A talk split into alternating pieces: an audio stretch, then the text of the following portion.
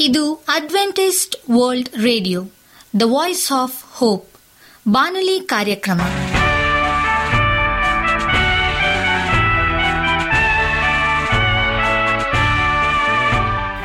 ನಮಸ್ಕಾರ ಪ್ರೀತಿಯ ಕೇಳುಗರೆ, ನಾನು ನಿಮ್ಮ ಆಕಾಂಕ್ಷ ಪಾಲ್.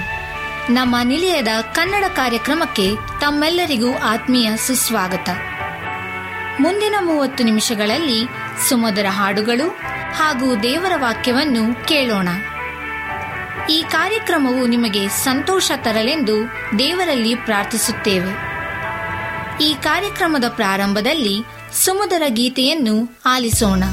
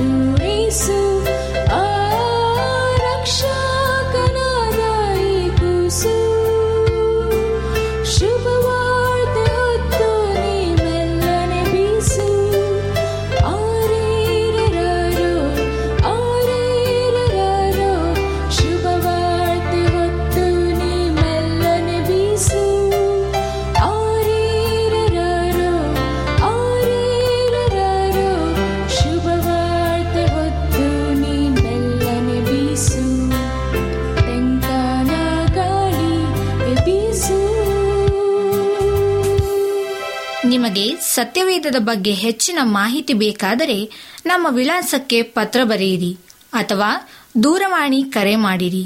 ನಮ್ಮ ದೂರವಾಣಿಯ ಸಂಖ್ಯೆ ಒಂಬತ್ತು ಸೊನ್ನೆ ಆರು ಸೊನ್ನೆ ಆರು ಎಂಟು ನಾಲ್ಕು ಏಳು ಏಳು ಮೂರು ಹಾಗೂ ಎಂಟು ಮೂರು ಒಂಬತ್ತು ಸೊನ್ನೆ ಆರು ಸೊನ್ನೆ ಐದು ಎರಡು ಒಂಬತ್ತು ಒಂಬತ್ತು.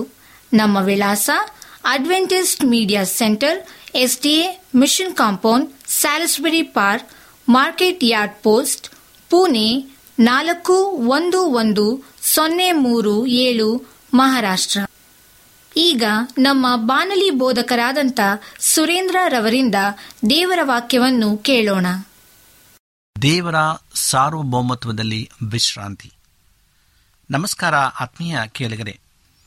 ಇದು ಅಡ್ವೆಂಟಿಸ್ಟ್ ವರ್ಲ್ಡ್ ರೇಡಿಯೋ ಅರ್ಪಿಸುವ ಅನುದಿನದ ಮನ್ನ ಬಾನುಲಿ ಕಾರ್ಯಕ್ರಮಕ್ಕೆ ತಮ್ಮೆಲ್ಲರಿಗೂ ನಿಮ್ಮ ಬಾನುಲಿ ಬೋಧಕನಾದ ಸುರೇಂದ್ರನು ಮಾಡುವ ನಮಸ್ಕಾರಗಳು. ಈ ಬಾನುಲಿ ಕಾರ್ಯಕ್ರಮವು ತಮ್ಮೆಲ್ಲರಿಗೂ ಸಂತಸ ತಂದಿದೆ ಎಂಬುದಾಗಿ ನಾವು ನಂಬುತ್ತೇವೆ ಮತ್ತು ನಿಮಗಾಗಿ ನಿತ್ಯವೂ ಪ್ರಾರ್ಥಿಸುತ್ತೇವೆ. ನಿಮ್ಮ ಅನಿಸಿಕೆ ಹಾಗೂ ಸಲಹೆ, ಪ್ರಾರ್ಥನಾ ವಿಜ್ಞಾಪನೆಗಳು ಇರುವುದಾದರೆ ನೀವು ನಮಗೆ ಪತ್ರಗಳ ಮೂಲಕವಾಗಿ ಅಥವಾ ದೂರವಾಣಿ ಮೂಲಕವಾಗಿ ಸಂಧಿಸಬಹುದು. ನಮ್ಮ ದೂರವಾಣಿ ಸಂಖ್ಯೆಯು ಒಂಬತ್ತು ಸೊನ್ನೆ ಆರು ಸೊನ್ನೆ ಆರು ಎಂಟು ನಾಲ್ಕು ಏಳು ಏಳು ಮೂರು. ನಮ್ಮ email address Surendra John four five six at Gmail dot com.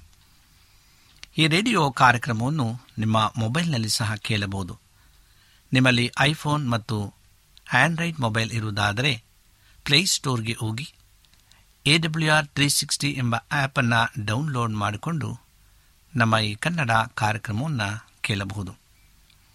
ಆತ್ಮೀಯ ಕೇಳಿಗರೆ, ಈ ಕಾರ್ಯಕ್ರಮದ ಮೂಲಕ ನೀವು ದೇವರ ಆಶೀರ್ವಾದ ಮತ್ತು ಅದ್ಭುತಗಳನ್ನು ಹೊಂದಿರುವುದಾದರೆ ನಿಮ್ಮ ಸಾಕ್ಷಿಯ ಜೀವಿತವನ್ನು ನಮ್ಮ ಕೂಡ ಹಂಚಿಕೊಳ್ಳುವಾಗೆ ತಮ್ಮಲ್ಲಿ ಕೇಳಿಕೊಡುತ್ತೇವೆ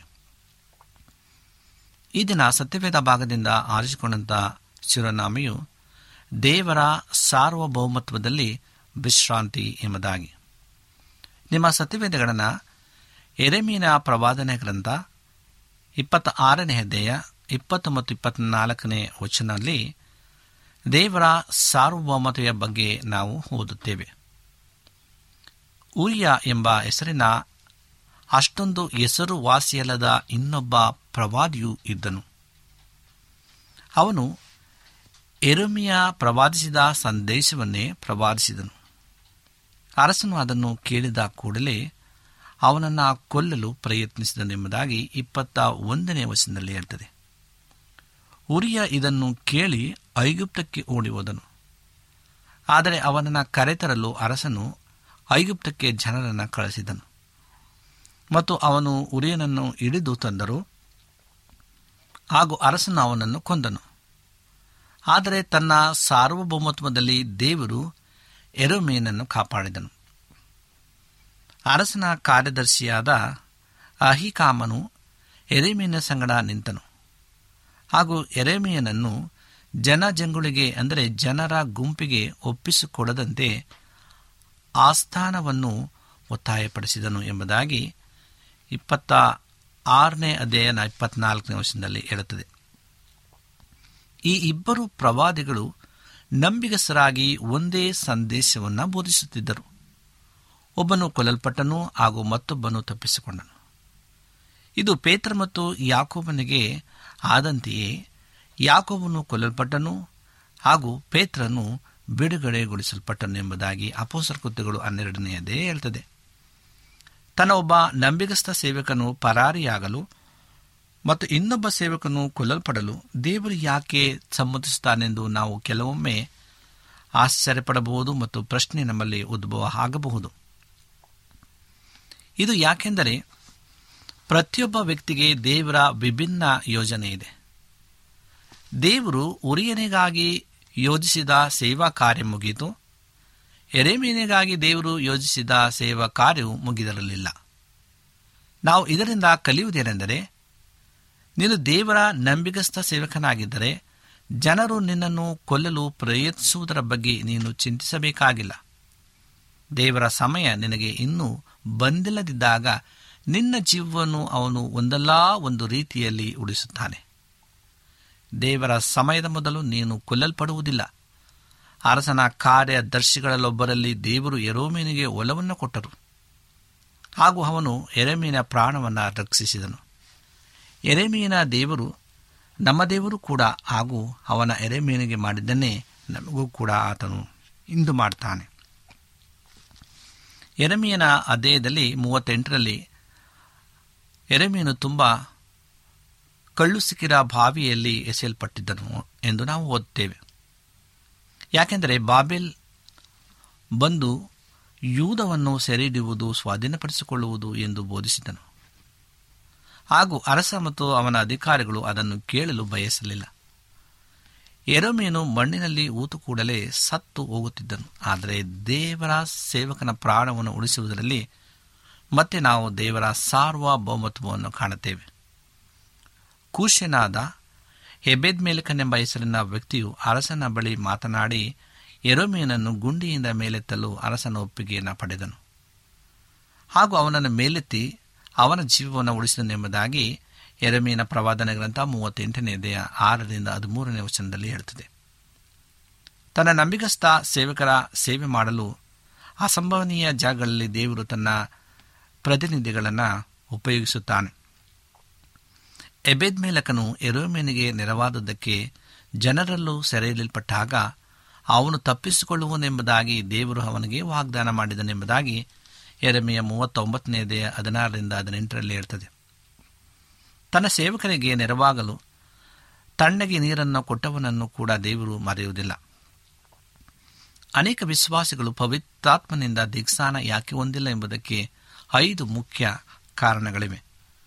ಅದನ್ನು ನಾವು ಇಂದು ಒಂದೊಂದಾಗಿ ತಿಳಿದುಕೊಳ್ಳೋಣ. ಮೊದಲನೇದಾಗಿ, ಅವರು ಹೊಸದಾಗಿ ಹುಟ್ಟಿದಾಗ ಅವರು ಪವಿತ್ರಾತ್ಮನ ದೀಕ್ಷಾಸ್ಥಾನವನ್ನು ಹೊಂದಿದರೆಂದು ಯಾವುದೋ ದೈವಶಾಸ್ತ್ರವಾದದಿಂದ ವೈಚಾರಿಕವಾಗಿ ಖಚಿತಗೊಂಡಿಕೊಂಡಿದ್ದಾರೆ.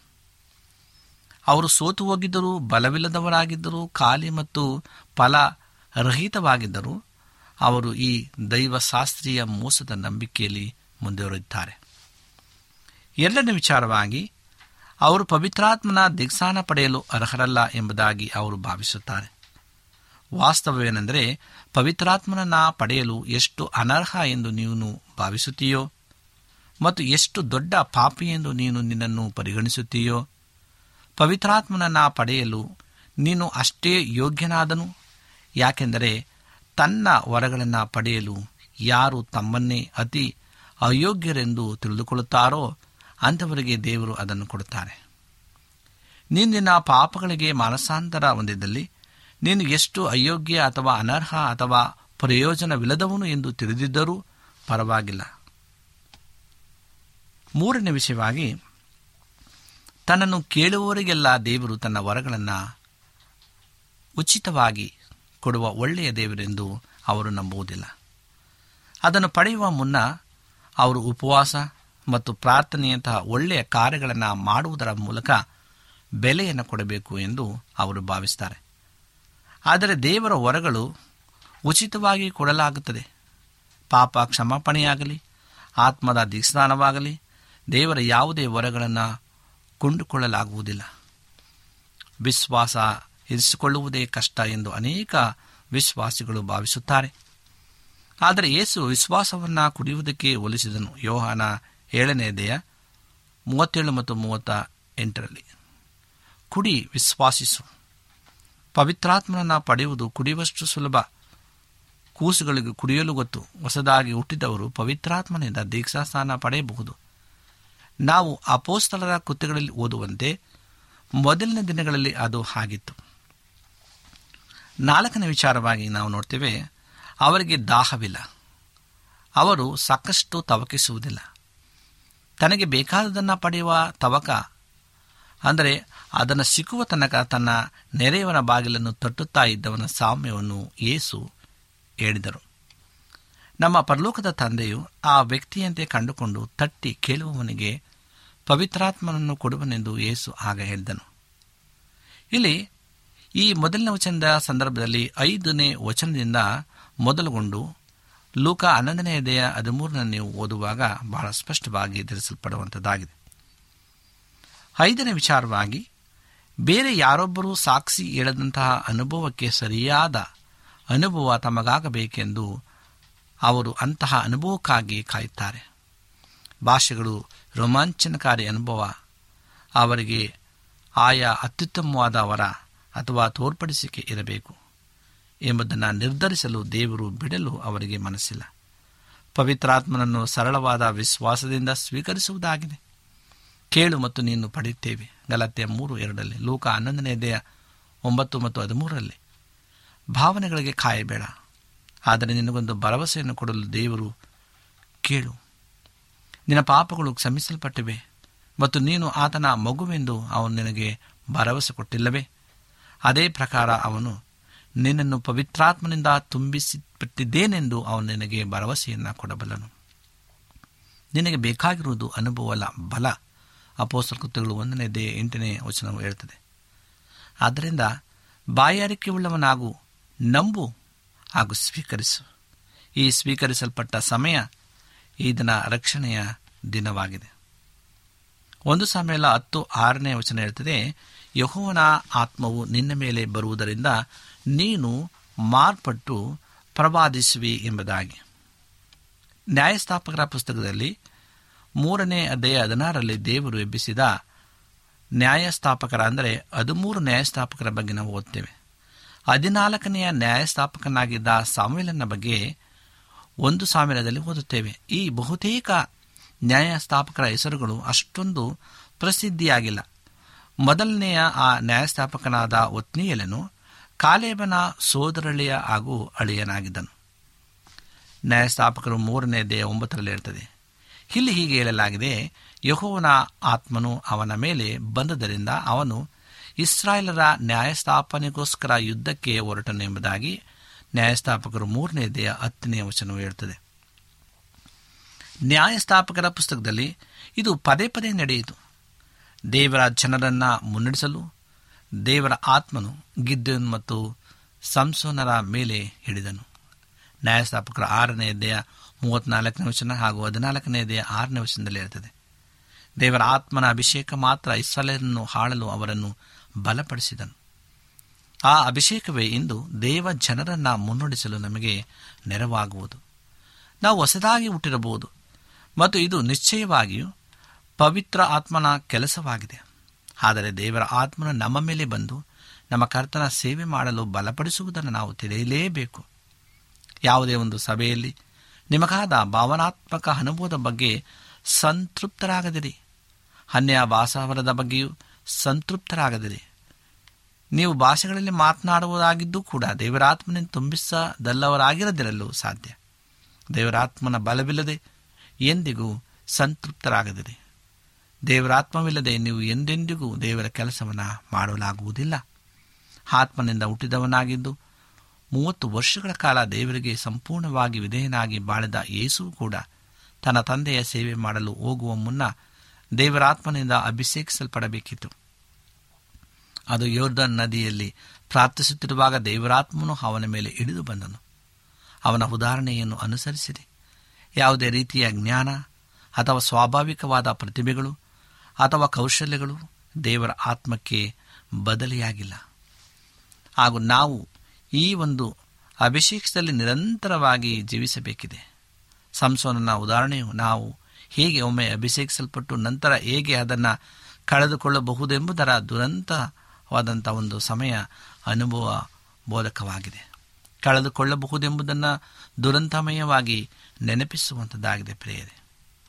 ಒತ್ನಿಯಲ್ ಆಳ್ದ ಎಲ್ಲ ನಲವತ್ತು ವರ್ಷಗಳಲ್ಲಿ ಇಸ್ರಾಯೇಲನ ಶಾಂತಿ ಇತ್ತು. ಆದರೆ ಒತ್ನಿಯಲನ್ನು ಸತ್ತನು. ಮತ್ತೆ ಇಸ್ರಾಯೇಲನ ಜನರು ಕರ್ತನ ದೃಷ್ಟಿಯಲ್ಲಿ ಕೆಟ್ಟದ್ದನ್ನು ಮಾಡಿದರು. ಅವನು ಕೆಟ್ಟದ್ದನ್ನು ಮಾಡಿದಾಗ ಮೊಹಾಬರ ಅರಸರು ಅವರನ್ನು ಹದಿನೆಂಟು ವರ್ಷಗಳ ಕಾಲ ದಾಸತ್ವಕ್ಕೆ ಒಳಪಡಿಸುವಂತೆ ಕರ್ತನು ಮಾಡಿದನು ಎಂಬುದಾಗಿ ನ್ಯಾಯಸ್ಥಾಪಕರು ಮೂರನೇ ದಿನ ಹದಿನಾಲ್ಕನೇ ವಚನವು ಹೇಳ್ತದೆ. ನ್ಯಾಯಸ್ಥಾಪಕರ ಪುಸ್ತಕದಲ್ಲಿ ಇಂತಹ ಚಕ್ರಗಳನ್ನು ನಾವು ನೋಡುತ್ತೇವೆ. ನ್ಯಾಯಸ್ಥಾಪಕರ ಪುಸ್ತಕದಲ್ಲಿ ಇಂತಹ ಏಳು ಆ ಒಂದು ಚಕ್ರಗಳನ್ನು ನಾವು ಓದುತ್ತೇವೆ. ಹಿಂಜಾರುವಿಕೆ, ನಂತರ ಶಿಕ್ಷೆ ನಂತರ ಅವರನ್ನು ರಕ್ಷಿಸಲು ದೇವರು ನ್ಯಾಯಸ್ಥಾಪಕರನ್ನು ಎಬ್ಬಿಸುವುದು. ಅನೇಕ ವಿಶ್ವಾಸಿಗಳು ತಮ್ಮ ಜೀವನವಿಡಿ ಇಂತಹ ಚಕ್ರದಲ್ಲಿ ಜೀವಿಸುತ್ತಾರೆ. ಹಿಂಜಾರುವಿಕೆ, ಪ್ರಾಯಶ್ಚಿತ್ತ, ರಕ್ಷಣೆ, ಹಿಂಜಾರುವಿಕೆ ಇನ್ನೂ ಅನೇಕ ರೀತಿಯಾದಂಥ ಕಾರ್ಯಗಳು. ಅವರು ಕೊನೆಯಿಲ್ಲದ ಆ ಒಂದು ಸುತ್ತುವಿಕೆಯಲ್ಲಿ ಸುತ್ತುತ್ತಾ ಇರುತ್ತಾರೆ. ಅವರು ಕೂಟಕ್ಕೆ ಹೋಗಿ ಪ್ರೇರೇಪಣೆಗೊಳ್ಳುತ್ತಾರೆ ಹಾಗೂ ತಮ್ಮನ್ನೇ ಸಮರ್ಪಿಸಿಕೊಳ್ಳುತ್ತಾರೆ. ಉಜ್ಜೀವನ ಕೂಟದ ನಂತರ ಅವರು ಹಿಂಜಾರುವಿಕೆ ಮತ್ತೆ ಆರಂಭವಾಗುತ್ತದೆ.